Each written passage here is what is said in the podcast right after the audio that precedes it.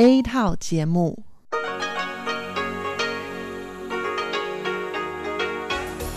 Đây là Đài Phát thanh Quốc tế Đài Loan RTI.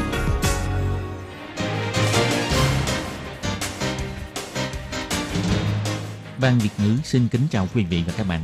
Đây là chương trình Việt ngữ Đài Phát thanh RTI được truyền đi từ Đài Loan.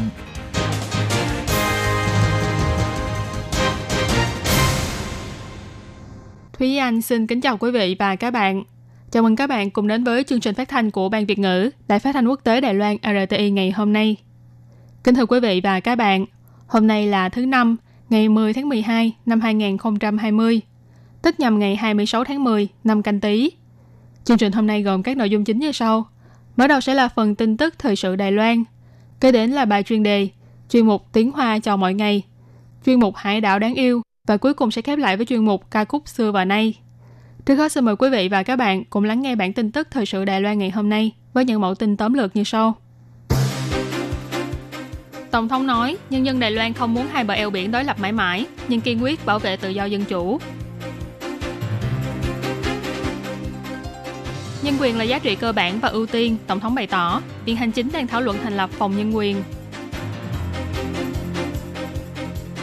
Luật mỹ phẩm bắt nhịp với thế giới, Đài Loan trở thành thành viên chính thức của ICCR. Đài Loan tăng thêm 4 ca nhiễm viêm phổi COVID-19 từ nước ngoài, đều là lao động di trú từ Indonesia và Philippines. Phong tỏa do dịch bệnh đã uy hiếp đến nền dân chủ. Ai đi khen ngợi 11 nước vừa đảm bảo phòng dịch vừa tôn trọng dân chủ. Những chiến binh lặn biển dọn sạch rác thải, bảo vệ môi trường đại dương. Và sau đây mời các bạn cùng lắng nghe nội dung chi tiết của bản tin ngày hôm nay. Sáng ngày 10 tháng 12, Tổng thống Thái Anh Văn đã nhận lời mời của đơn vị nghiên cứu Hudson Institute đóng tại Washington để phát biểu trực tuyến trong hoạt động mừng tất niên của đơn vị này. Tổng thống bày tỏ, thế giới đang lần nữa đối mặt với sự lựa chọn giữa tự do và chủ nghĩa chuyên chế. Bà chỉ ra, Hồng Kông đã từng là thành phố phồn hoa tự do nhất châu Á, bây giờ lại rơi vào cảnh lo âu, hoảng sợ và đầy biến động. Khu vực biển ở phía Nam, nơi từng có thể tự do đi lại và là khu vực hàng hải quốc tế quan trọng, nên lại được quân sự hóa cao độ. Sự bức hại tôn giáo ở những nơi như Tân Cương vẫn ngày càng ác liệt, dấy lên sự quan tâm của quốc tế. Những viễn cảnh tươi đẹp về thế kỷ 21 mà chúng ta kỳ vọng đã càng lúc càng rời xa thực tế. Tổng thống cũng chỉ ra, Đài Loan đã cảnh giác cao độ đối với những thách thức ngày một gia tăng từ bên kia bờ eo biển đối với vùng biển của Đài Loan. Máy bay chiến đấu và chiến hạm của quân đội Trung Quốc liên tục vượt qua đường trung tuyến của eo biển Đài Loan, khiến cho rủi ro xung đột và phán đoán sai lệch giữa hai bờ eo biển tăng lên. Trung Quốc không mang đến 23 triệu người dân Đài Loan, dùng mọi cách để ngăn chặn Đài Loan tham gia các tổ chức quốc tế về y tế, an toàn bay, hợp tác cảnh sát quốc tế, biến đổi khí hậu vân vân đồng thời cố tình lan truyền tin tức giả, sách động người dân, nảy sinh nghi ngờ đối với chính phủ, tấn công vào những điểm yếu của dân chủ Đài Loan. Tổng thống nói rõ thêm, đây không phải là quan hệ hai bờ eo biển mà phía Đài Loan mong muốn. Phía Đài Loan muốn có sự đối thoại mang tính xây dựng giữa hai bờ eo biển, giải quyết những định kiến trong hòa bình. Tổng thống cho rằng, hai bên cần thiết phải tìm cách chung sống hòa bình dựa trên nguyên tắc tôn trọng lẫn nhau, có thiện ý và thấu hiểu lẫn nhau. Đây vẫn luôn là cơ sở cho những chính sách hai bờ eo biển của bà. Lập trường này cũng phù hợp nhất với lợi ích hòa bình ổn định của khu vực. Người dân Đài Loan không muốn mãi mãi đối lập với bên kia, nhưng vẫn kiên quyết bảo vệ lối sống tự do của mình, Tổng thống nói. While the 23 million people of Taiwan do not want to live in a state of permanent antagonism. 23 triệu người dân Đài Loan không mong muốn đối lập mãi mãi, nhưng chúng tôi kiên quyết bảo vệ lối sống tự do. Việc cấp bách hiện nay là củng cố tài sản quý báu nhất của chúng tôi, tức chế độ dân chủ. Với tinh thần chịu trách nhiệm, chúng tôi đã xử lý tin tức giả một cách công khai, minh bạch. Tổng thống chỉ ra, Đài Loan đã thông qua trình tự lập pháp để ứng phó với những ảnh hưởng xấu về mặt chính trị từ phía Trung Quốc, đồng thời phối hợp với Mỹ và các nước đối tác trên quốc tế, dùng hành động thực tiễn để thể hiện tiến trình dân chủ và sự cứng rắn của Đài Loan. Bên cạnh đó, còn tổ chức hội nghị tự do tôn giáo, thành lập Ủy ban Nhân quyền Quốc gia. Những hành động này đều cho thấy Đài Loan khát vọng được trở thành tia sáng tự do của khu vực. Tổng thống nhấn mạnh, Đài Loan kiên quyết lựa chọn một con đường khác. Để làm được như vậy, Đài Loan phải toàn lực ngăn chặn chủ nghĩa mạo hiểm quân sự và tự bảo vệ cho bản thân trước cục diện quân sự ngày một căng thẳng, vì thế trong 4 năm qua, bà đã thực hiện lời hứa tăng cường dự toán quốc phòng. Ngân sách chi cho quốc phòng của năm sau đạt đến 14,9 tỷ USD, chiếm 2,2% tỷ trọng GDP của Đài Loan. Bà cũng tin rằng việc này sẽ được tiếp diễn như thế trong tương lai. Tổng thống Thái Anh Văn cũng bày tỏ cảm ơn phía Mỹ đã bán máy bay chiến đấu kiểu mới theo như nhu cầu của Đài Loan, nâng cấp khả năng chiến đấu cho Đài Loan. Đồng thời nhấn mạnh mối quan hệ an ninh chính là một mảng cực kỳ quan trọng trong mối quan hệ giữa Đài Loan và Mỹ. Bà cũng kỳ vọng sẽ có thêm thảo luận về tình hình quốc phòng mà cả hai bên đều đang quan tâm với phía Mỹ Ngày 10 tháng 12 hàng năm là ngày nhân quyền quốc tế. Ủy ban Nhân quyền quốc gia đã tổ chức hoạt động Nhân quyền Đài Loan Upgrade. Tổng thống Thanh Văn đã đi tham quan buổi triển lãm với chủ đề nhân quyền trong hoạt động này và đồng chủ trì nghi thức khởi động logo của Ủy ban Nhân quyền quốc gia. Trong bài phát biểu, Tổng thống bày tỏ, con đường nhân quyền là vô tận. Tại Đài Loan hôm nay vẫn có những sự thay đổi đang diễn ra. Ủy ban Nhân quyền quốc gia chính thức đi vào hoạt động từ tháng 8 năm nay, là cơ quan nhân quyền độc lập phù hợp với nguyên tắc Paris của Đài Loan. Những tháng gần đây, đơn vị này cũng đã không ngừng xác lập thêm nhiều thành tích mới trong công tác bảo vệ nhân quyền. Tổng thống chỉ ra, Ủy ban Nhân quyền quốc gia ngoài điều tra những sự kiện xâm phạm nhân quyền, đề xuất báo cáo nhân quyền theo luật pháp, còn tích cực xúc tiến sự hợp tác về vấn đề nhân quyền giữa các cơ quan chính phủ, hỗ trợ cho các đơn vị chính phủ thúc đẩy giáo dục nhân quyền, làm sâu đậm thêm nhận thức về nhân quyền cho các quan chức, giúp các đơn vị chính phủ không ngừng tiến bộ và cũng giúp cho khái niệm nhân quyền được phát triển mạnh mẽ hơn. Tổng thống cũng lần nữa nhấn mạnh, từ nay về sau, bất kể là xúc tiến chính sách cải cách hay là một công nhân viên chức bất kỳ, nhân quyền đều sẽ là giá trị cơ bản và ưu tiên. Ngoài phòng nhân sự hành chính của Viện Hành Chính, Học viện quan tư pháp của Bộ Pháp vụ và Viện Nghiên cứu Giáo dục Quốc gia trực thuộc Bộ Giáo dục cũng đang chuẩn bị hợp tác với Ủy ban Nhân quyền Quốc gia nhằm đề xuất những dự án giáo dục nhân quyền. Bên cạnh đó, Ủy ban Nhân quyền Quốc gia còn sẽ hợp tác với Viện Tư pháp thông qua hình thức người bạn của tòa án tham gia vào phần biện luận của tòa án hiến pháp, đưa ra những quan điểm về nhân quyền. Viện Hành chính thì đang thảo luận thành lập phòng nhân quyền. Tổng thống Thái Anh Văn nói,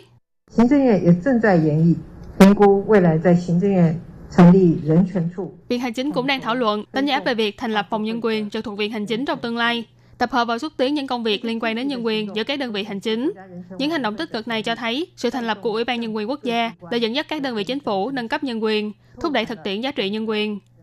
Thư ký trưởng của Viện Hành chính ông Lý Mạnh Ngạn bày tỏ, để giúp người dân xem trọng vấn đề nhân quyền hơn, Viện Hành chính sẽ thiết lập phòng nhân quyền. Sau này, Ủy ban Nhân quyền Quốc gia sẽ phụ trách nghiên cứu và soạn thảo phương hướng chính sách. Phòng nhân quyền sẽ phụ trách hiệp thương và thực thi chính sách. Ông Lý Mạnh Ngạn nói, trong tương lai, phòng nhân quyền và các tổ chức hoặc đơn vị đã có sẵn trong viện hành chính sẽ được thiết lập độc lập riêng biệt hay là có sự thay đổi và điều chỉnh nào khác. Vấn đề này vẫn đang trong quá trình thảo luận và nghiên cứu thêm. Tổng thống cũng chỉ ra, nhân quyền cũng là cách để Đài Loan đi đến với thế giới, mở ra sự hợp tác với quốc tế. Ủy ban Nhân quyền Quốc gia đang kế hoạch sau khi dịch bệnh qua đi sẽ tổ chức một hội thảo quốc tế quy mô lớn, mời các chuyên gia và nhà nghiên cứu về nhân quyền đến Đài Loan cùng đối thoại về những nghị đề quan trọng của nhân quyền. Hy vọng thông qua sự hợp tác quốc tế, tuyên bố với thế giới về lời hứa đối với nhân quyền của Đài Loan và cũng giúp cho những công tác nhân quyền của Đài Loan tự bắt nhịp với thế giới. Bên cạnh đó, cùng với việc học hỏi và chia sẻ kinh nghiệm lẫn nhau, mang đến cho Đài Loan thêm nhiều quan điểm mới và cảm hứng mới. Ngày 10 tháng 12, Sở Quản lý Thực phẩm và Dược phẩm trực thuộc Bộ Y tế và Phúc lợi của Đài Loan tuyên bố đã dùng danh nghĩa Sở Quản lý Thực phẩm và Dược phẩm Đài Loan hay còn gọi là Taiwan FDA để chính thức gia nhập cơ quan hợp tác quốc tế về quy định mỹ phẩm, được gọi tắt là ICCR. Hy vọng có thể nhanh chóng nắm bắt xu thế quy định đối với mỹ phẩm của quốc tế, đồng thời nâng cao tính an toàn cho người dân khi sử dụng mỹ phẩm. ICCR là một tổ chức quốc tế được thành lập vào năm 2007 bởi đơn vị quản lý về quy định mỹ phẩm của các nước gồm Brazil, Canada, Liên minh châu Âu EU, Nhật Bản và Mỹ. Qua đó có thể giao lưu về xu thế và quy định mỹ phẩm của các nước. Đại diện cho Tổ dụng cụ y tế và mỹ phẩm, trực thuộc Sở Quản lý Thực phẩm và Dược phẩm Đài Loan, ông Trương Gia Vinh nói, trước đây nếu Đài Loan muốn nắm bắt quy định mỹ phẩm trên quốc tế, đa số đều phải đợi đến khi nước đó chính thức công bố mới có thể biết được thông tin mới nhất. Vì thế bắt đầu từ năm 2016, Đài Loan đã tham gia các hội nghị của ICCR với tư cách là quan sát viên, tham gia các hội nghị do đơn vị sản xuất và hành chính của các nước cùng tổ chức, cùng tham gia thảo luận và đánh giá về thành phần an toàn trong mỹ phẩm vân vân. Ngoài ra, Sở Quản lý Thực phẩm và Dược phẩm của Đài Loan còn tham khảo quy định quốc tế để đặt ra luật quản lý về an toàn vệ sinh mỹ phẩm, giảm thiểu những chướng ngại trong thương mại mỹ phẩm với các nước do bất đồng về quy định pháp luật, đồng thời nâng cao tính an toàn cho người dân khi sử dụng mỹ phẩm. Ông Trương Gia Vinh nói, trải qua 4 năm làm quan sát viên, trong hội nghị hàng năm lần thứ 14 của ICCR vào ngày 7 tháng 12 vừa qua, Đài Loan đã chính thức trở thành thành viên của ICCR dưới tên gọi Taiwan FDA, gia nhập cùng lúc với Hàn Quốc. Đây là một bước đi trọng đại cho quy định mỹ phẩm của Đài Loan bắt nhịp với thế giới. Ngày 10 tháng 12, Trung tâm Chỉ đạo Phòng chống dịch bệnh Trung ương công bố Đài Loan tăng thêm 4 ca nhiễm viêm phổi COVID-19 lây nhiễm từ nước ngoài. Trong đó bệnh nhân 722 là nữ lao động di trú người Indonesia trên 30 tuổi, ba người còn lại là lao động di trú người Philippines, lần lượt là một người đàn ông trên 20 tuổi, tức bệnh nhân số 723, một người đàn ông trên 30 tuổi, tức bệnh nhân số 724, và một người phụ nữ trên 40 tuổi, tức bệnh nhân số 725. Trung tâm Chỉ đạo Phòng chống dịch bệnh Trung ương bày tỏ, 4 ca xác nhận nhiễm bệnh hôm nay đều là lao động di trú, nhập cảnh Đài Loan lần lượt vào các ngày 25 và 26 tháng 11. Sau khi nhập cảnh đều được đưa đi cách ly tại trung tâm kiểm dịch tập trung. Bệnh nhân 722 có mang theo báo cáo xét nghiệm axit nucleic âm tính với COVID-19 trong vòng 3 ngày trước khi lên máy bay. Ngày 29 tháng 11, bệnh nhân từng tham gia xét nghiệm theo chuyên án dành riêng cho người nhập cảnh từ Indonesia từ ngày 27 tháng 11 và có kết quả âm tính. Bệnh nhân 724 có báo cáo xét nghiệm axit nucleic âm tính với COVID-19 vào ngày 29 tháng 10. Cả bốn người này được tiến hành xét nghiệm trước khi kết thúc thời gian cách ly vào hai ngày 8 và 9 tháng 12 và có kết quả xác nhận nhiễm bệnh vào hôm nay. Trong đó bệnh nhân 723 từng có triệu chứng chảy nước mũi trong thời gian ngắn sau khi xét nghiệm. Ba người còn lại đến nay vẫn không có triệu chứng của bệnh. Trung tâm chỉ đạo cho biết, do trong 4 ca bệnh này có 3 người không có triệu chứng, người còn lại hai ngày trước khi phát bệnh đã vào cách ly trong trung tâm kiểm dịch tập trung. Tất cả đều chưa từng tiếp xúc với người khác, vì thế sẽ không khoanh vùng phạm vi người từng tiếp xúc. Tổ chức phi chính phủ Viện Quốc tế về Dân chủ và Hỗ trợ bầu cử hay còn gọi tắt là IDEA có trụ sở đặt tại Stockholm của Thụy Điển vừa qua đã bày tỏ cứ 10 nước trên thế giới là có hơn 6 nước vi phạm nhân quyền hoặc dân chủ trong lúc thực thi các biện pháp phòng chống dịch viêm phổi COVID-19. Tuy nhiên, ID cũng khen ngợi 11 nước có thành quả phòng chống dịch tích cực, nhưng đồng thời vừa có thể tôn trọng các quy tắc dân chủ và trong đó có Đài Loan. Trong báo cáo về quan sát cách thức ứng phó với dịch bệnh COVID-19 của các nước trên thế giới, ID đã đưa ra kết luận rằng có 61% biện pháp mà các nước đưa ra nhằm ứng phó với dịch COVID-19 đều có một phần nào đó phi pháp, thái quá hoặc không cần thiết. Và trong số các quốc gia được coi là thuộc thể chế dân chủ, có đến 43% quốc gia rơi vào tình trạng này. Còn các nước chuyên chế thì có đến 90% đang thực thi những biện pháp gây uy hiếp đến dân chủ tự do như nêu trên. Thư ký trưởng của IDEA, ông Kevin Casas Zamora bày tỏ, cơ chế kiểm soát và cân bằng của các thể chế chuyên chế không đủ mạnh. Họ sẽ lợi dụng tình hình dịch bệnh để làm cái cớ tăng cường kiểm soát. Đây là việc có thể lường trước được. Nhưng điều không ngờ được là nếu như nhìn từ góc độ dân chủ và nhân quyền, có nhiều quốc gia dân chủ cũng đã thực thi những biện pháp rất có vấn đề. IDEA nêu tên một số quốc gia như Ấn Độ, Malaysia, Myanmar, Sri Lanka và Iraq. Đây đều là những nước được cho là theo thể chế dân chủ, thế nhưng họ lại bị liệt vào 15 nước tệ nhất trong báo cáo này. Báo cáo này cũng tán dương 11 nước đã có thể vừa đảm bảo phòng dịch, vừa tôn trọng nguyên tắc dân chủ, xứng đáng là hình mẫu tiêu biểu. Danh sách 11 quốc gia này bao gồm Đài Loan, Iceland, Phần Lan, New Zealand, Na Uy, Hàn Quốc, Uruguay, Ship, Nhật Bản, Senegal và Cộng hòa Sierra Leone.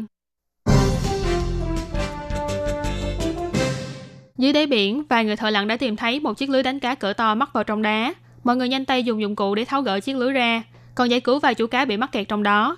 Tiếp theo, nhóm thợ lặn này hợp sức từ từ đưa tấm lưới lên bờ. Đây là đội chiến binh lặn biển chuyên phụ trách làm nhiệm vụ dọn sạch rác ở đáy đại dương.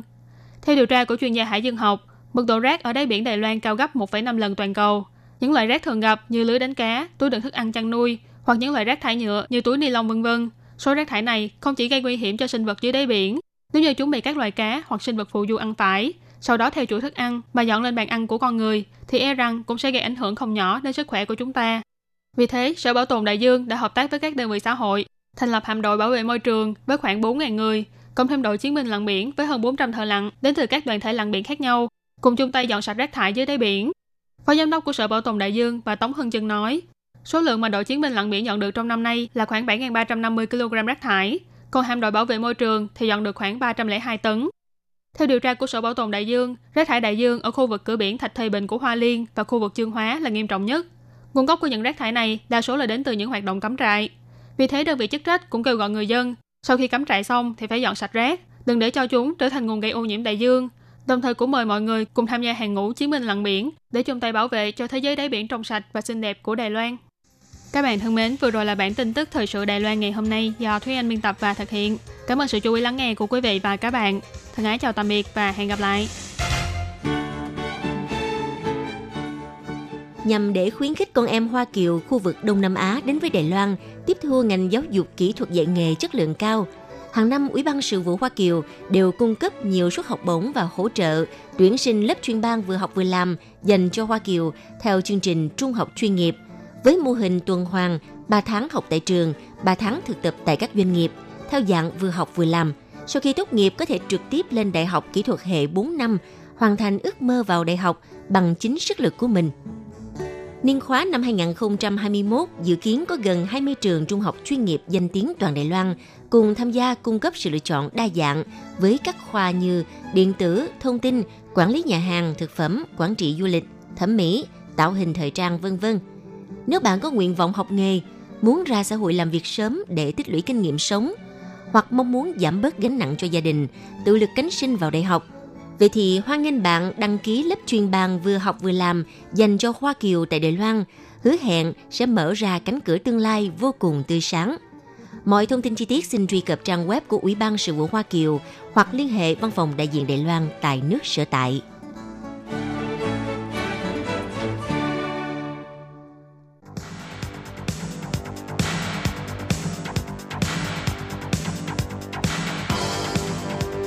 Đây là đài phát thanh quốc tế Đài Loan RTI, truyền thanh từ Đài Loan. Mời các bạn theo dõi bài chuyên đề hôm nay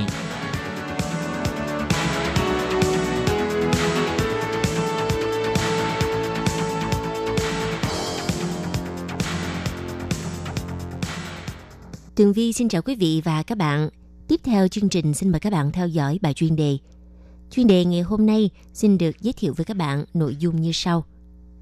Hội thảo đối thoại an ninh Ấn Độ-Thái Bình Dương giữa ba nước Đài Loan, Mỹ và Nhật Bản năm 2020 đã được tổ chức tại Đài Loan. Sau đây xin mời các bạn cùng theo dõi nội dung chi tiết.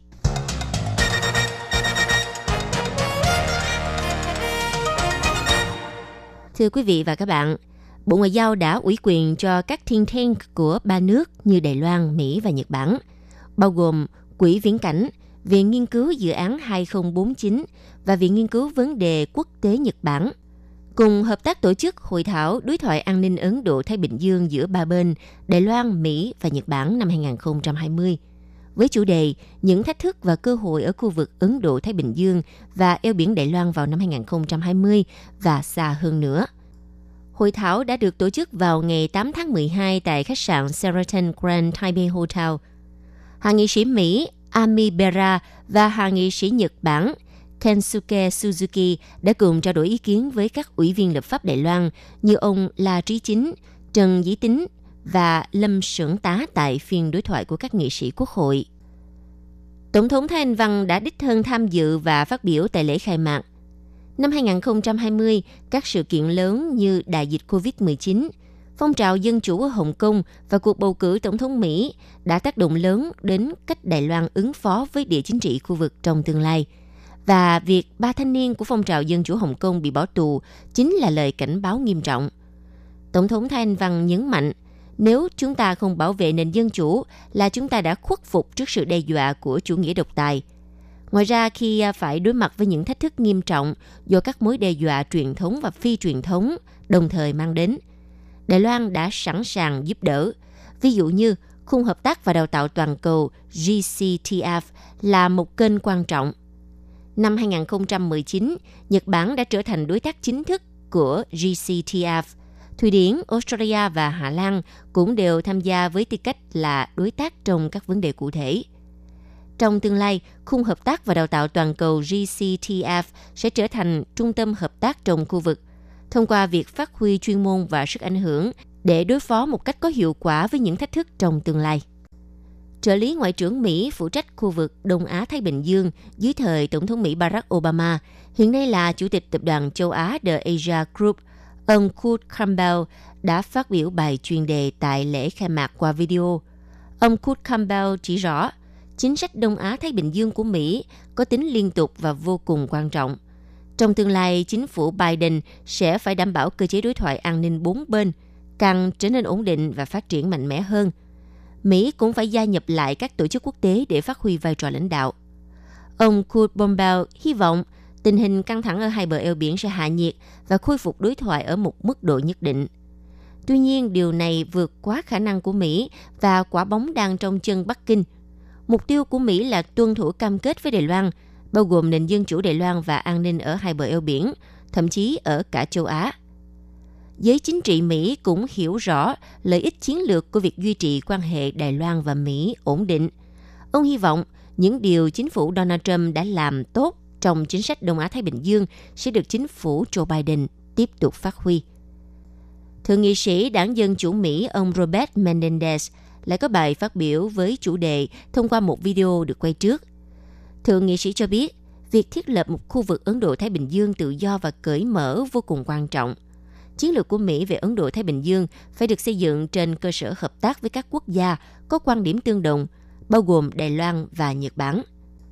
Ngoài ra, Thượng nghị sĩ đảng Dân Chủ Mỹ, ông Robert Menendez, còn nhấn mạnh cam kết sâu sắc của các đảng phái Mỹ đối với Đài Loan, bao gồm cam kết an ninh, hỗ trợ Đài Loan mở rộng không gian hoạt động quốc tế và duy trì quan hệ với các nước bàn giao.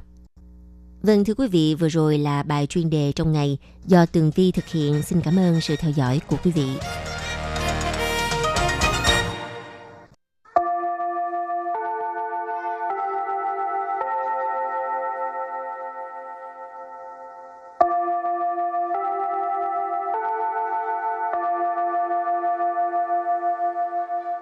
Xin mời quý vị và các bạn đến với chuyên mục Tiếng Hoa cho mỗi ngày do Lệ Phương và Thúy Anh cùng thực hiện.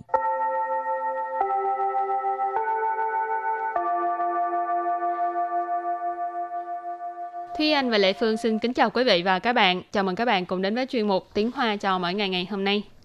Hôm nay mình à, lại tiếp tục đề tài là quân lụ, Ừ. hỏi đường ha. Và cũng tiếp tục là ngồi. Ngồi xe, ngồi, Ngồi à, xe. xe. metro hả? Ừ. À, cái từ đầu tiên của ngày hôm nay là cái à, từ mà Thúy Anh muốn miêu tả một cái trạng thái mà của những người mà thường xuyên à, không có chăm chú nhìn đường, không có à, để ý à, có thể là xe đi đến đâu. ngủ gật hoặc Ừ. là ham nói à, điện thoại Ừ. hoặc là ham lướt chơi điện, điện thoại. ừ. Có một lần em đúng là ham chơi điện thoại đến nỗi mà lỡ trạm. Ờ, Ừ. Cho nên à, ngồi quá trạm hoặc là lỡ trạm thì mình gọi là 坐过站，坐过站， chua qua trạm. Chua qua trạm có nghĩa là ngồi quá trạm, qua khỏi cái trạm mà mình dự định xuống.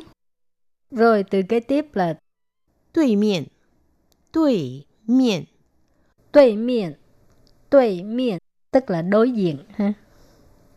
Rồi từ kế tiếp 原来如此，原来 如此， Yuán lái rú此. Yuán lái rú此.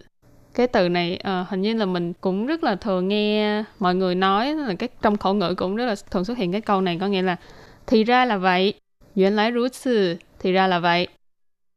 Rồi và từ kế tiếp là 糊涂，糊涂， hú thú hú thú có nghĩa là hồ đồ tức là mình không có phân biệt à, giữa cái này với cái kia Ừ. à, hay bị lẫn lộn á Ừ. à, gọi là hú thú Hoặc là nhiều khi trong lúc mà mình uh, quýnh quán, luống cuốn ừ. Ừ. thì mình sẽ ờ, Cái càng cào không thể hô nào- ừ. không càng không phân biệt được là cái nào Ừ. với cái nào nhiều khi mình muốn làm cái A nhưng mà mình lại ơ luống cuốn rồi mình làm cái B ừ.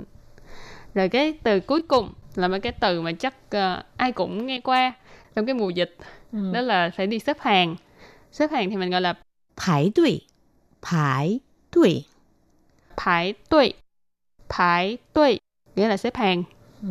Chị thầu em排队mỗi lần mà đi ăn uống ha mà thấy à, người ta đứng xếp hàng là lại vân bỏ ừ. không có đi chỗ đó nữa Nhưng mà đi nếu kiếm như chỗ mình- khác nhưng mà nếu như là cái tiệm đó nó rất là nổi tiếng rồi rất là khó đặt chỗ tức là cho dù mình tới bao lúc nào đi nữa cũng phải xếp hàng đi nữa thì chỉ có Nên xếp Phương cũng mặc kệ thấy làm biến lắm thôi đi ăn chỗ khác chứ rồi tại vì không thèm ăn lắm cái Ừ. chỗ đó lắm tại vì cũng có rất nhiều món ăn ngon mà ừ. nói về chủ đề hỏi đường mà cái mấy từ vựng thì về Campuchia lại là hỏi đường Ừ. rồi bây giờ mình học mẫu đối thoại nhé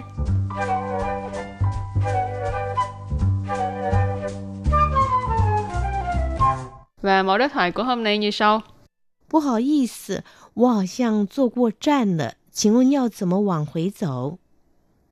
你在对面月台等车就可以坐回去了。原来如此，我真是糊涂，感谢您。不客气，快去排队吧，下一班车快到了。 thì cái này là giống như là trường hợp của những người mà hiếm khi mà ngồi xe điện ngầm hoặc là chưa từng ngồi qua xe điện ngầm ở Đài Bắc ừ. người A trong cái đoạn đối thoại này á là đã ngồi quá trạm rồi thì không biết làm sao để mà ngồi ngược lại để mà quay trở lại cái trạm mà mình cần Lệ Cho Phương nên- có ừ. ngồi ngồi metro Lệ Phương cũng có ngồi à, bị quá trạm ừ. nhưng mà tại vì đi đi theo cái tuyến xe màu đỏ cho nên á chỉ Ừ. cần đi ra rồi đứng ngay cái đối diện khỏi cần có nhiều có nhiều tuyến là Ừ. mình phải đi xuống từng hầm Ok. hoặc đi lên rồi gì đó nó, Ừ. nếu mà không biết chữ thì hơi khó Ừ. Ờ, còn có cái trạm màu đỏ nó rất là tiện lợi chỉ chạy Ừ. qua đứng vậy được rồi đa số là đều là có thể là đi tới đối diện là Ừ. mình đã thể có thể đi ngược lại Là rồi nhưng mà, lui thôi ừ, nhưng mà giống như line màu nâu của ờ, thành phố Đài Bắc thì cái màu Ừ. nâu nó phức tạp một chỗ giống như chị nói mình phải đi lên cầu thang đi Ừ. qua hướng đối diện thì mình mới đón xe để đi ngược lại được rồi chẳng hạn như là line màu đỏ line xanh lá thì có một cái trạm là họ sẽ là đối diện của line màu đỏ là line xanh lá ừ. thành ra nếu như bạn muốn đi ngược lại của line màu đỏ thì bạn phải đi xuống cầu thang để đi xuống tầng kế tiếp thì cái này rất là phức tạp cho nên ờ, rất là dễ khổ thụ rồi bây giờ thì mình giải thích cái ờ, đoạn đối thoại này nói nãy giờ cũng hơi nhiều mà vẫn chưa giải thích câu đầu tiên là 不好意思，我好像坐过站了，请问要怎么往回走？ 不好意思，我好像坐过站了，请问要怎么往回 走？不好意思，我好像坐过站了，请问要怎么往回走? Câu này có nghĩa là à, xin làm phiền, hình như là tôi ngồi quá trạm rồi, cho hỏi là phải làm sao để mà đi ngược lại. Phu hậu y sự, câu này mình thường nghe ha. À, xin lỗi, cảm phiền, làm phiền. Wo hào xiang chua qua tràn là câu này có nghĩa là à, hình như là tôi ngồi quá trạm rồi. Wo là bản thân mình, tôi, hào xiang là hình như, hình như là chua qua tràn. Trong từ vựng mình có giải thích rồi ha, tức là ngồi quá trạm. Lợ, ý là một cái hành động này đã diễn ra rồi, đã xảy ra rồi. Cho nên, wo hào xiang chua qua tràn là hình như là tôi ngồi quá trạm rồi.请问là xin hỏi. Yao怎么là phải làm như thế nào? Hoàng hủy dậu. Hoàng hủy dậu tức là đi ngược lại, đi ngược về cái hướng ban đầu. Cho nên, chính quan nhau怎么往回走 nghĩa là cho hỏi là làm sao để mà đi ngược lại. Rồi, câu thứ hai. 你在对面月台等车就可以坐回去了。你在对面月台等车就可以坐回去了。你在对面月台等车就可以坐回去了。Có nghĩa là bạn đi cái uh, sân ga đối diện đợi xe là có thể ngồi về cái hướng ngược lại rồi ha. Nì tại đối miên, đối miên hồi nãy mình học qua rồi đó là đối diện. Còn uh, Yue Thái hồi nãy Lệ Phương mới hỏi Thi Anh. Tiếng Việt gọi là sân ga. Uh, tình sơ là đợi xe. Tịnh là chờ, đợi. Sơ là xe. Chiêu khởi là có thể. Ừ. Chô chơ hồi suy là tức là ngồi ngồi xe đi về cái uh, hướng ngược ừ. lại đó. Câu kế tiếp. 原来如此，我真是糊涂，感谢您。原来 如此，我真是糊涂，感谢您。原来如此，我真是糊涂，感谢您。原来如此, nãy mình có nói là ha, thì ra là vậy. À, tôi thật là hồ đồ quá, tôi thật là mơ hồ quá. Cảm ơn nhé, cảm ơn anh hoặc là cảm ơn chị vân vân. 原来如此, thì ra là vậy. Wo chân sư hủ thủ Cái câu này là một cái câu rất là biểu cảm Phải có cái ngữ khí ở trong đó. Ừ. ừ, là cảm thấy là bản thân mình oh, Thật mình... là lắm cẩm á. Ừ, Thật là lắm cẩm Đúng là ừ. mình cũng có thể dùng từ lắm cẩm. Ừ.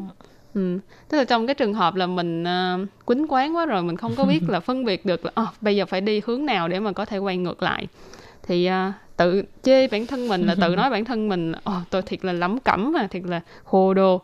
Của chính sư hữu thủ 感谢您. Ở đây dùng từ nhịn thì là như là mình uh, tôn trọng. Uh, tôn trọng đối phương. Thành ra là người ta đã giúp đỡ mình, mình phải tôn trọng, mình nói là uh, cảm ơn anh, cảm ơn chị, cảm ơn chú vân vân.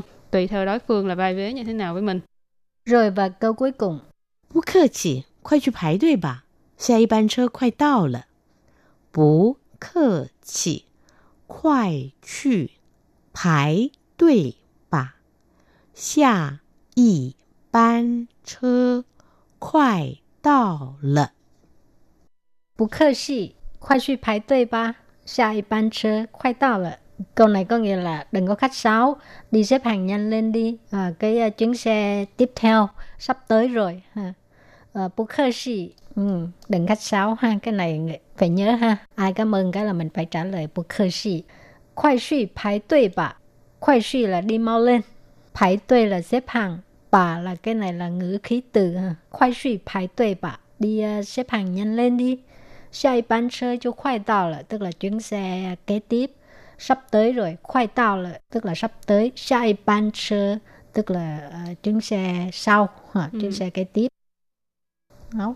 hôm nay bài học cũng rất là đơn giản ha ừ. mà ừ đơn giản thì đối với những người đã biết là đơn giản. Còn những người mà chưa học qua thì thấy rất là khó ha. Ừ, nếu như mà các bạn đã học qua hết rồi thì coi như là đây là một cái bài ôn tập. Tại vì cái việc hỏi đường là cái việc ờ, rất là thường gặp. Rồi và bài học hôm nay đến đây xin tạm chấm dứt. Cảm ơn các bạn đã đón nghe nha. Bye bye. Bye bye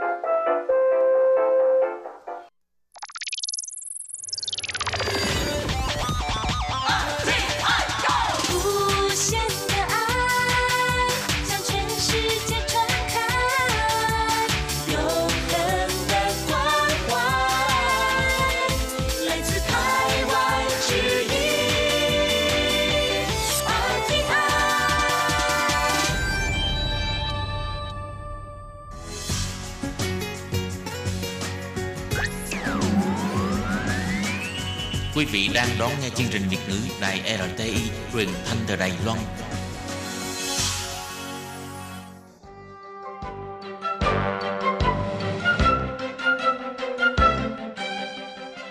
Chào mừng quý vị đến với chương trình Hải đảo đáng yêu do Tố Kim thực hiện.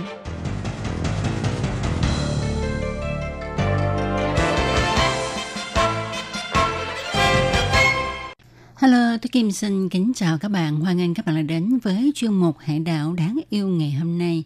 Các bạn thân mến, trong chuyên mục Hải đảo đáng yêu hôm nay, tôi Kim xin mời các bạn tiếp tục theo dõi bài giới thiệu về mắt xanh trên bán đảo Hằng Xuân phần cuối nhé.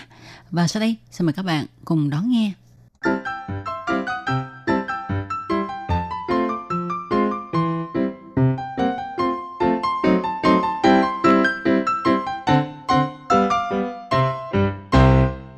Bạn thân mến, như tuần trước Tố Kim có giới thiệu là khi muốn đến bán đảo Hằng Xuân thì nếu mà các bạn ở Đài Bắc ha, các bạn cứ đi về hướng Nam là tới bán đảo Hằng Xuân rồi. Và bán đảo Hằng Xuân là điểm tận cùng phía Nam của Đài Loan. Nơi đây là điểm chốt cuối cùng của mạch núi Trung ương. Và ở nơi đây thì với bình nguyên dài và hẹp cùng với đồi núi cao nguyên chen lẫn vào nhau với bờ biển san hô, hình cặp vái được bao bọc bởi Thái Bình Dương. Ở đây có eo biển Ba Si và eo biển Đài Loan. Và ở đây có một cái nền sinh thái rất là đặc thù. Nó được tạo nên bởi gió mùa đông bắc còn được gọi là lạc phong sơn và gió mùa đông bắc thổi vào đây từ tháng 9 đến tháng 3 năm sau. Bán đảo Hằng Xuân có rất là nhiều khu sinh thái lớn nhỏ. Có những hồ với hơi nước dày đặc trùm kính mặt đất thu hút chim nước dừng chân nghỉ ngơi. Và cũng có gian triều cường là môi trường sinh sống của các loài cua cạn. Tuy nhiên, vì đất đai nơi đây đa số là cằn cõi và nền kinh tế không phát triển, do đó người dân nơi đây mưu sinh bằng cách là săn bắn chim ó, nhưng sau đó, do bán đảo Hằng Xuân được quy nạp vào phạm vi của công viên quốc gia Khẩn Đinh nên người dân nơi đây bị hạn chế, không được tự ý săn bắn chim ó nữa, mà họ phải thay đổi phương thức mưu sinh của mình.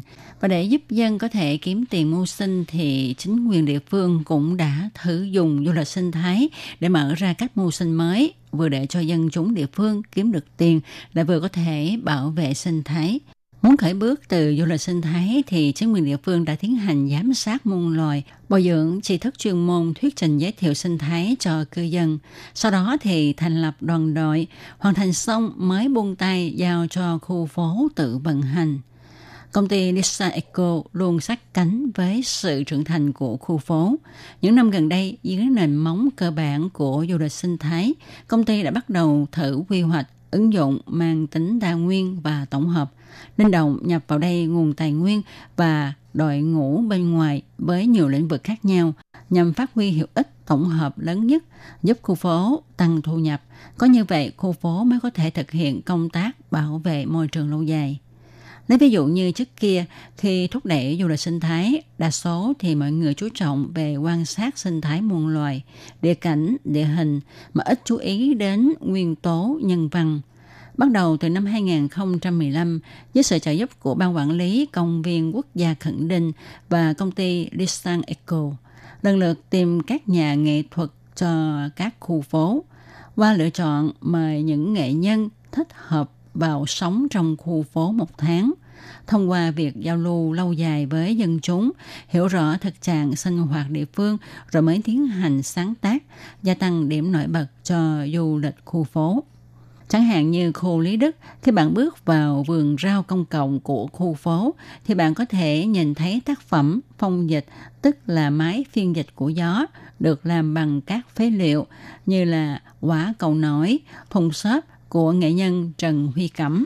Vào mùa gió mùa đông bắc thổi, theo sức gió, phong dịch vẽ lên những hình thù có nét đậm nhạt khác nhau trên nền đất. Rất là thú vị các bạn ạ. Nhưng khi nhắc đến nghệ nhân Trần Cẩm Huy, đều là mọi người trong khu phố nhớ đến ông nhất không phải là tác phẩm nghệ thuật công cộng, mà là việc nhờ có ông làm nhân tố kích thích mới thành lập được ban nhạc The Light. Lâm Chí Vĩ nói, Điều thú vị trong công tác xây dựng khu phố cũng là điểm này.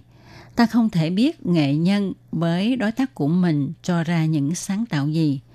Do khu Lý Đức là một bộ lạc của người dân tộc nguyên trú, cư dân ở đây thì rất có tài ca hát, còn ông Trần Cẩm Huy thì tinh thông môn đánh trống châu Phi. Trong một lần rọn rác ở bờ biển, thuận tay lượm các phế liệu gõ gõ đánh đánh, thế là mọi người cùng nhau diễn tấu – nghệ nhân Trần Cẩm Huy triển khai tài nghệ của mình, mang những phế liệu lượm được tại bờ biển chế tạo thành nhạc khí, đồng thời dạy cho mọi người kỹ thuật đánh trống, tận dụng âm điệu cổ của dân tộc Amis để biên khúc. Từ đó, ban nhạc The Light được thành lập với thành viên là cư dân địa phương. Chúng ta ngồi trong đình, hóng mát bên cạnh vườn rau. Cao cao là bia khắc lời bài hát Song of Light. Trong bài hát có đoạn viết Lý Đức vốn có tên là Shichia Sukas, sau đó phân thành ba bộ lạc. Một đầu của Siwalu là ở bộ tộc trên núi cao. Bài hát đã tường thuật tỉ mỉ lịch sử của khu phố từ xưa cho đến nay. Ông Tấn Nhân Tông cười nói, bài ca này là do tôi viết. Hiện tại chỉ cần du khách đến Lý Đức là có cơ hội nghe cư dân ở đây hát bài Song of Light với những dụng cụ âm nhạc được chế tạo từ phế liệu Điệu nhạc cổ xưa mang đầy nhựa sống, cũng giống như ý chí phấn đấu tìm cách sinh tồn vĩnh viễn ở biên thùy này của cư dân nơi đây. Chẳng những vậy, khu Lý Đức còn kết hợp tài nguyên sinh thái với giáo dục môi trường. Bồi dưỡng 6 giáo viên phụ trách giáo dục môi trường. Họ đảm nhiệm công tác giáo dục môi trường cho cơ quan chính quyền Hương Mãn Châu và bốn ngôi trường địa phương. Và những giáo viên này còn vinh dự nhận được giải thưởng xuất sắc giáo dục môi trường quốc gia. Khu Lý Đức không phải là trường hợp duy nhất kết hợp nguồn sinh thái với giáo dục, mà công ty Desan Eco cũng tiếp nhận cuộc thi phim ngắn về đề tài quan sát sinh thái của học sinh trung, tiểu học do chính quyền huyện Bình Đông tổ chức. Được sự chỉ đạo của thầy cô, học sinh từ quan sát đến nhận biết nền sinh thái địa phương và ghi chép lại. Ngoài ra, những năm gần đây, khu phố đã nhiều lần hợp tác với Quỹ Giáo dục trên Usen tổ chức trại hè cho học sinh tiểu học Quỹ giáo dục trên Usen do sư phụ làm bánh mì Ngô Bảo Xuân, một người xuất thân từ nông thôn Bình Đông sáng lập với tinh thần đền đáp quê nhà. Vận dụng địa lý đặc biệt có núi, có biển của địa phương đưa ra chủ đề du lịch tuần hoàng nước để đạt đến mục đích vừa học vừa vui chơi. Về phương thức thao tác liên kết các lĩnh vực khác nhau như là sáng tạo văn hóa, giáo dục, du lịch. Về đối tượng thì từ du khách, người dân Bình Đông đến học sinh địa phương – anh Lâm Chí Viễn nói, chúng tôi hy vọng mang lại cho đối tác khu phố cách nhìn khác, cho họ thấy được có thể dùng phương thức khác nhau để kinh doanh khu phố, lấy du lịch sinh thái nâng cao và nhân rộng tầng cấp kinh tế xanh. Tất cả đều không rời xa tâm nguyện ban đầu là duy trì bảo vệ sinh thái địa phương. Trong kho báu xanh to lớn này, môi trường sinh thái phong phú, ngoài việc có thể cung cấp cho du lịch nghỉ ngơi tiêu khiển, mà còn cung cấp nguồn linh cảm vô tận – chỉ cần chúng ta đối đại và sử dụng môi trường một cách tử tế. Và đây cũng là một sự thành công trong việc chuyển hình từ một nơi chuyên sinh sống bằng cách là săn bắn chim ó để lấy thịt ăn cũng như là làm tiêu bản để bán trở thành một nơi du lịch sinh thái cũng như là một môi trường giáo dục bảo vệ sinh thái rất là tốt ở Đài Loan. Và mắt xanh trên bán đảo Hằng Xuân đã cho chúng ta một khái niệm bảo vệ sinh thái thật là quý báu. Chúng ta có yêu thích bảo vệ môi trường của mình, thì mảnh đất này cũng sẽ bù đắp lại cho chúng ta. Có như vậy, chúng ta mới có thể sống bình an và lâu dài. Và các bạn thân mến, chương mục Hải đảo đáng yêu ngày hôm nay với đề tài Mắt xanh trên bán đảo Hằng Xuân đến đây cũng xin được khép lại. Tôi Kim xin chân thành cảm ơn sự chú ý theo dõi của các bạn. Hẹn gặp lại các bạn vào trong một tuần tới cũng trong giờ này. Thân chào tạm biệt các bạn. Bye bye.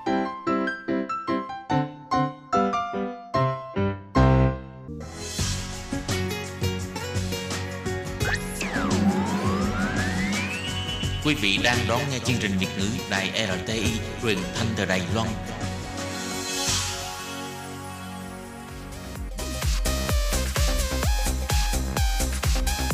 Xin mời quý vị và các bạn đón nghe chương mục Ca khúc xưa và nay do Thúy Anh thực hiện.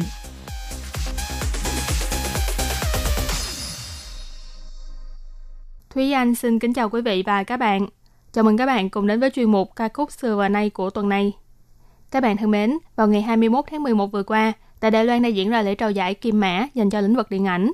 Và Thúy Anh cảm thấy là mặc dù trong năm nay bị ảnh hưởng bởi dịch bệnh Covid-19, nhưng mà vẫn có rất là nhiều phim rất là hay và thu hút không ít người xem. Trong lễ trao giải vừa qua thì bộ phim thắng lớn nhất chính là phim Xiao Shi de Qing Ren Jie, tên tiếng Anh là My Missing Valentine. Bộ phim này đã ẩm về 5 giải trong số 11 giải thưởng được đề cử. Ngoài ra một vài việc đáng chú ý đó là giải nữ chính xuất sắc nhất và nữ phụ xuất sắc nhất đều là về tay nữ diễn viên gạo cội của Đài Loan Trần Thục Phương. Giải thành tựu suốt đời được trao cho đạo diễn nổi tiếng quốc tế Hầu Hiếu Hiền.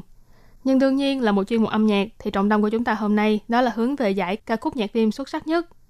Trong lễ trao giải Kim Mã lần thứ 57 năm nay, người vinh dự mang về giải ca khúc nhạc phim xuất sắc nhất là ca sĩ Lưu Quảng Trọng với bài hát Khơ dài của xin tỷ tờ miệng dự, cái tên khắc sâu trong tim tôi. Đây là bài hát trong bộ phim Khơ dài nỉ xin tỷ tờ miệng dự do đạo diễn Liễu Quảng Huy sản xuất.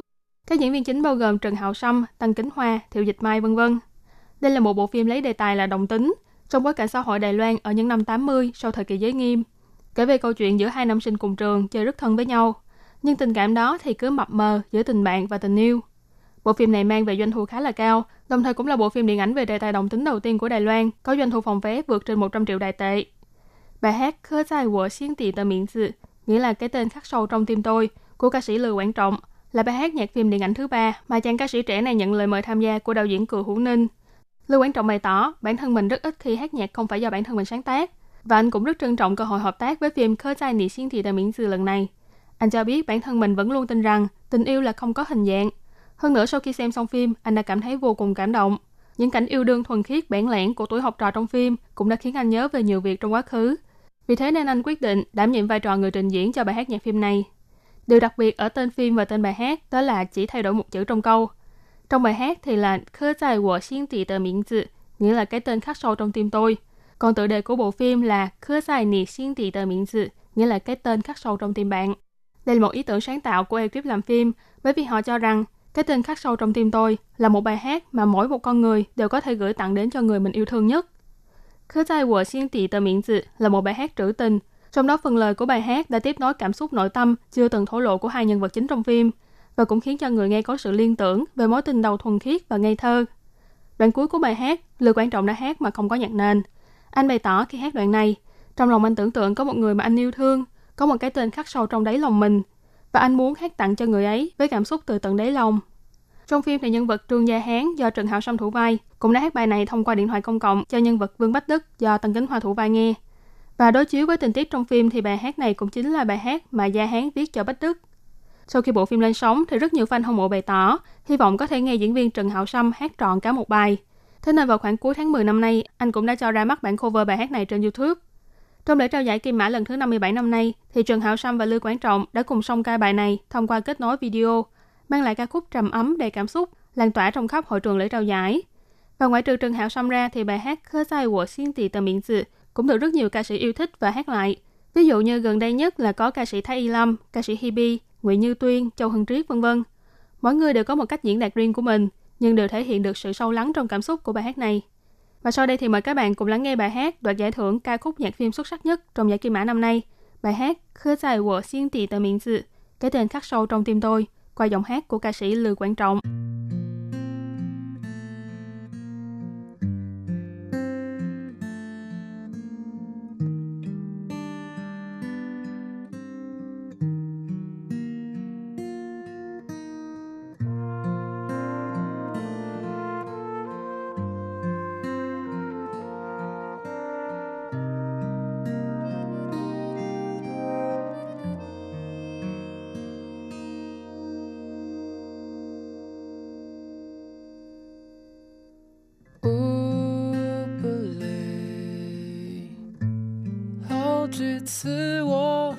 告诉我自己，越想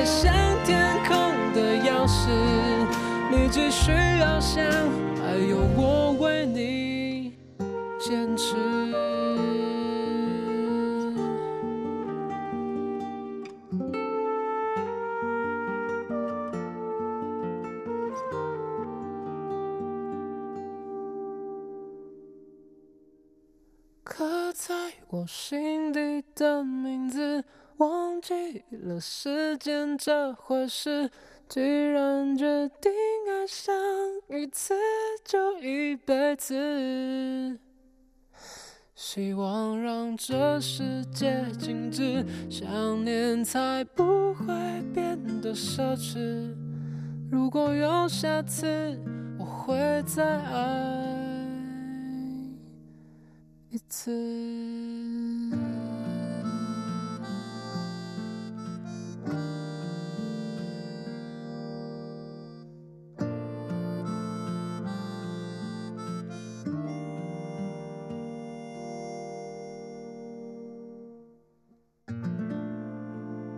Bài hát thứ hai của ngày hôm nay vẫn với chủ đề là nhạc phim xuất sắc nhất trong giải Kim Mã. Tuy nhiên là giải Kim Mã lần thứ 45.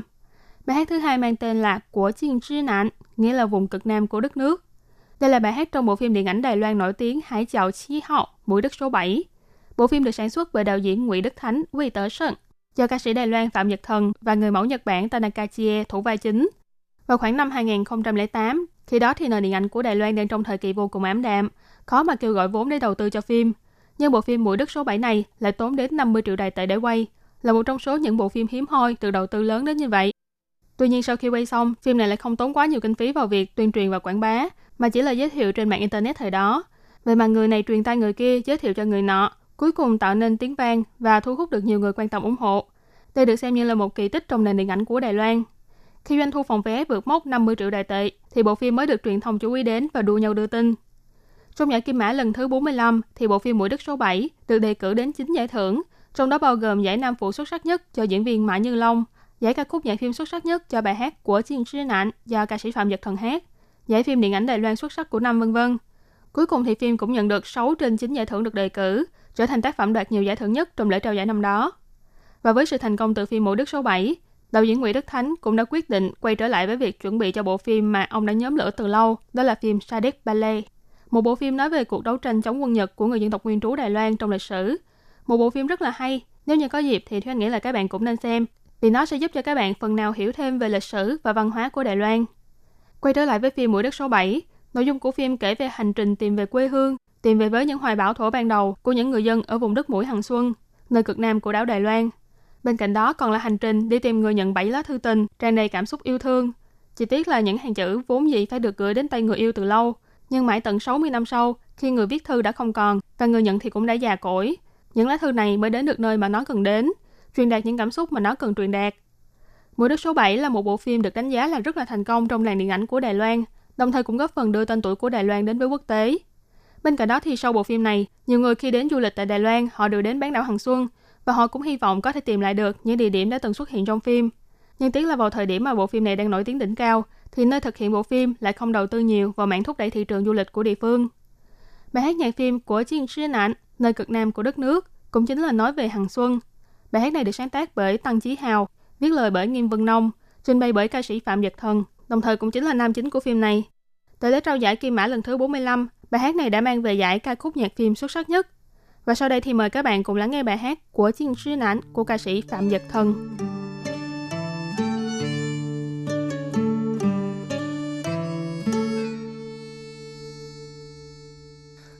果海会说话，如果风爱上沙，如果有些想念遗忘在某个长假，我会聆听浪花，让风吹过头发，任记忆里的爱情在时间潮汐里喧哗。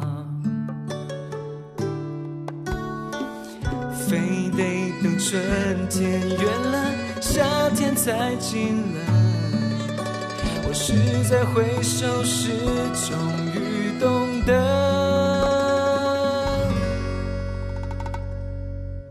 当阳光再次回到那飘着雨的过境之南，我会试着把。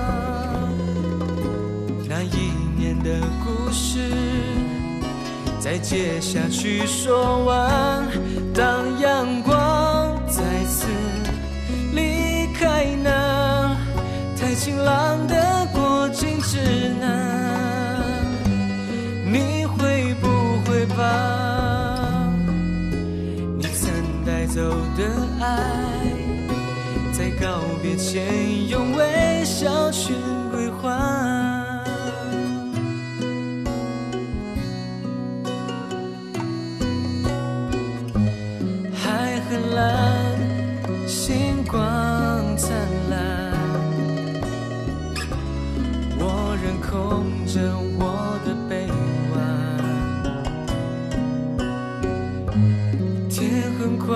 在我独自唱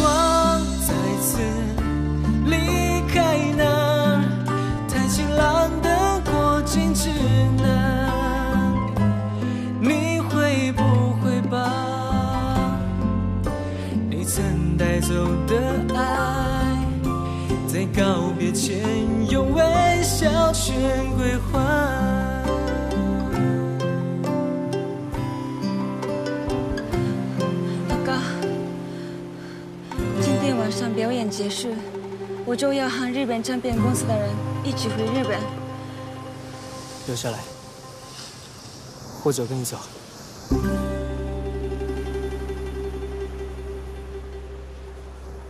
Bài hát thứ ba của ngày hôm nay cũng là một bài hát từng đoạt giải ca khúc xuất sắc nhất trong giải Kim Mã và là một bài hát mang hàm ý khích lệ cổ vũ cho người nghe.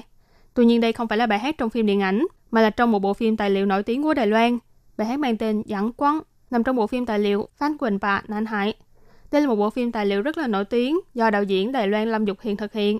Nội dung ghi lại những ngày tháng tập luyện và thi đấu của đội thể dục dụng cụ tại trường tiểu học công chính ở huyện Nghi Lan. Phim ra mắt vào năm 2005. Phim Phan Quỳnh Ba Nạn Hải, tên tiếng Anh là Jump Boys, lấy đề tài là thể dục dụng cụ.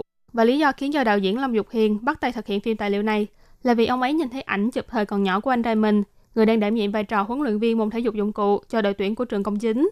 Trong một bài phỏng vấn, đạo diễn Lâm Dục Hiền bày tỏ, thực ra giai đoạn đó ông đang thất nghiệp, nhưng ông vẫn muốn tiếp tục theo đuổi ước mơ quay phim điện ảnh của mình, cho nên ông đã mượn một máy quay phim về để sử dụng.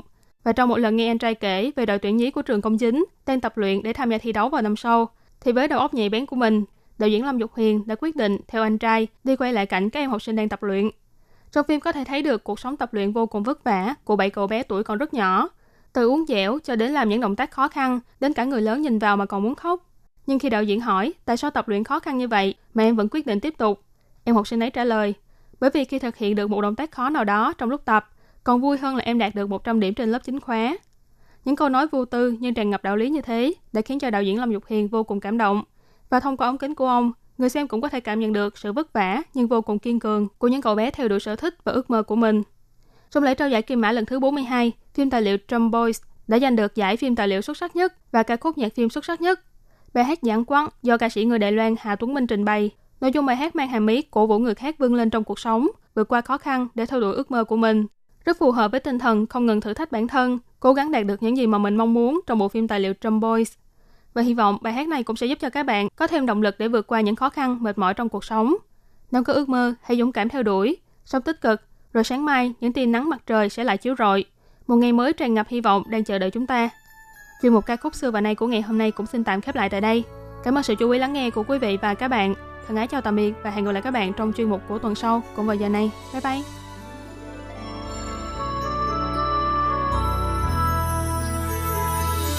早晨的路上，空气很清凉，像百合一样芬芳。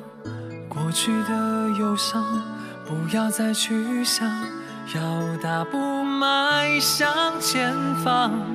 蓝蓝的海洋，无限的 宽广，乘着风迎向海浪。自由的想象，自在的翱翔，我想要大声的唱。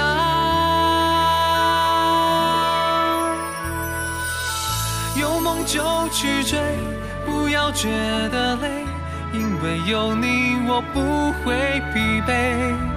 带着翅膀飞，让我往前追，勇气就会一路相随。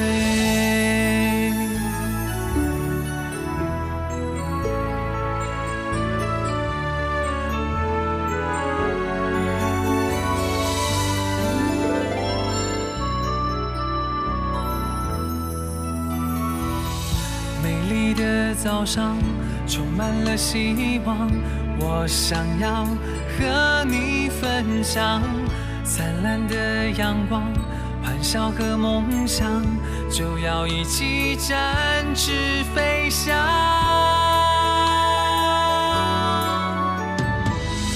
有梦就去追，